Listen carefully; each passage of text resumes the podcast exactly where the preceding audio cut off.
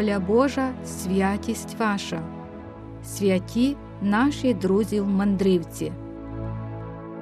Дорогі радіослухачі, у нинішній програмі ви почуєте про мучеників з Пратулина, яких папа Іван Павло II під час свого перебування в Польщі 6 жовтня 1996 року проголосив блаженними. Село Пратулин знаходиться неподалік міста Холм у Польщі, яке колись належало до Холмської греко-католицької єпархії. На початку 19 століття влада на цих землях належала Російській імперії, яка взяла курс на насильницьку ліквідацію структур греко-католицької церкви. У другій половині 19 століття почастішали утиски греко-католицьких священиків на Холмщині, їх виселяли з рідних місць, натомість туди скеровують православний клир. Однак далеко не всі українські греко-католики літепло ставилися до таких ініціатив російського царату і були готові боронити своє право на віросповідання коштом життя. Жителі цього села були свідомими греко-католиками католиками і не хотіли переходити на російське православ'я, яке уряд Росії, зайнявши підляща, насильно запроваджував у нашому народі. У січні 1874 року понад 500 вірних греко-католиків села Пратулин зібралися біля своєї церкви з метою не впустити православного священика до храму. Тоді царський урядовець дав наказ стріляти по відважних пратулинцях. Серед них було 13 мужніх чоловіків, які на місці загинули. Ось їхні імена: Данило Кармаш, Лука Бойко, Вартоломій Осип'юк, Онуфрій Василюк, Пилип Герилюк, Костянтин Бойко, Микита Грицюк, Ігнатій Франчук, Вінкентій Левонюк, Іван Андріюк, Константин Лукашук, Максим Гаврилюк і Михайло Ваврищук. Отож, синод єпископів Української греко-католицької церкви постановив доповнити церковний календар нашої церкви святом в честь пам'яті християнського подвигу пратулинських мучеників. Вшановувати їх пам'ять вирішено 10 січня за григоріанським календарем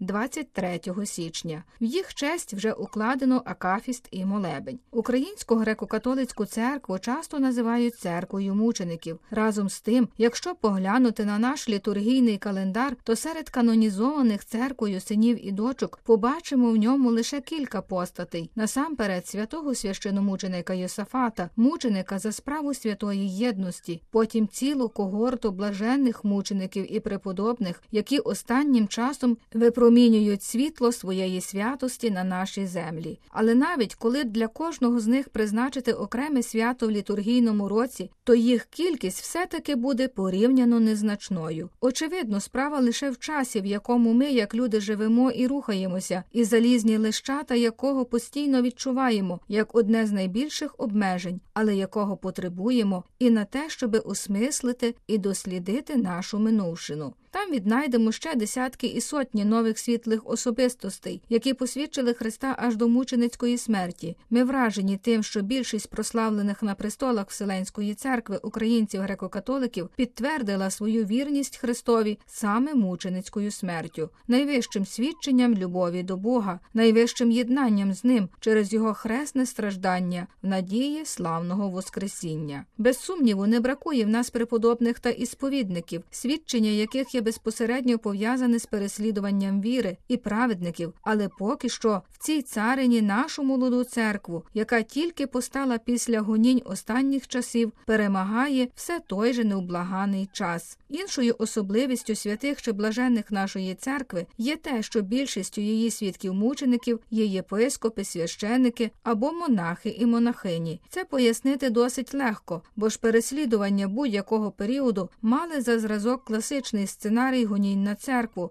перших віків християнства, коли священнослужителів спочатку примушували відректися від свого служіння та покладеного на них Богом обов'язку провадити Христове стадо дорогою вічного спасіння. З тою лише різницею, що з огляду на масовість цих гонінь кількість вірних мирян, які в них постраждали, було набагато значнішим. Серед широкого загалу християн побудує думка, що Українська греко-католицька церква є церквою мученицею тільки через те, що криваві переслідування нашої віри з боку радянської влади всередині і другій половині ХХ століття є подіями мало віддаленими від нас у часі. Однак ми, її вірні, добре знаємо, що у славній історії церкви ніколи не бракувало хрестів. Це свято повинно певним чином відновити в умах багатьох ту історичну справедливість, без якої просто неможливо собі уявити те, що ми звемо справжнім почитанням Бога, і розвіяти міфи про те, що пальма мучеництва в нашій церкві є долею тільки священства та монашества. Тяглість свідчення вірності Христові нашої страдниці церкви знає багато інших прикладів справжнього християнського подвижництва. Неможливо не дивуватися відвазі і мужності простих і неосвічених селян, які, не боячись сили та погроз озброєного війська, змогли таки відстояти свою не церковцю, а церкву перед посяганням злобного супостата. Сила їхньої віри, готової на цілковиту самопожертву, полягала саме в їхній щирості і простоті, уставленій до Бога, того Бога, якого вони пізнавали ще з раннього дитинства. Від такої віри не можуть відірвати ні холодне маячиння багнетів, ні гучний гул рушничних пострілів, ні краса і пишність чужинецьких обрядових дійств, ні видима переконливість і чітка аргументація супротивника. Напевно, тому і полягли холодного зимового ранку 1874 року мало кому відомому українському селі на Підлящі 13 христових героїв, поважні старці-мученики. І, хоча такими здається далекими і чужими є для нас християн третього тисячоліття, ці зовсім незнані нам люди, що стали жертвою спрямованого проти української греко-католицької церкви свавілля російського православного самодержця, їх рішучість та стійкість у вірі в останню смертну хвилину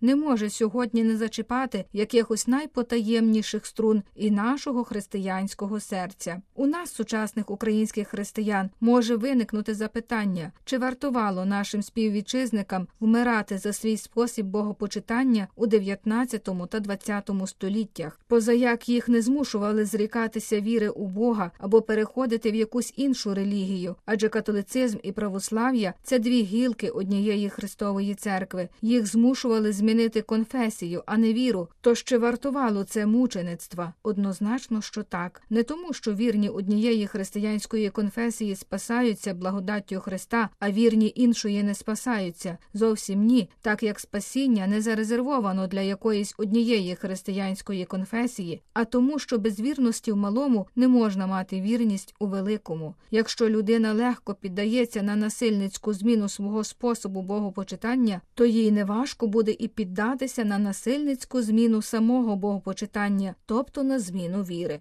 Спогадуючи їхню пам'ять, молитовно взиваємо до них, благаємо вас, заступайтесь і моліться за нас, і випросіть нам непохитність у святій католицькій вірі та ревність у спасінні душ наших, а також душ нашої родини, знайомих, нашого народу та усіх безсмертних душ. Чиніть, щоби в усьому нашому народі настала єдність у святій вірі, щоби усі стали дітьми одної Христової церкви, щоби ми все глибше і краще пізнавали правди святої католицької віри, щоби жили і поступали згідно з вченням правдивої Христової церкви і готові були за неї віддати своє життя.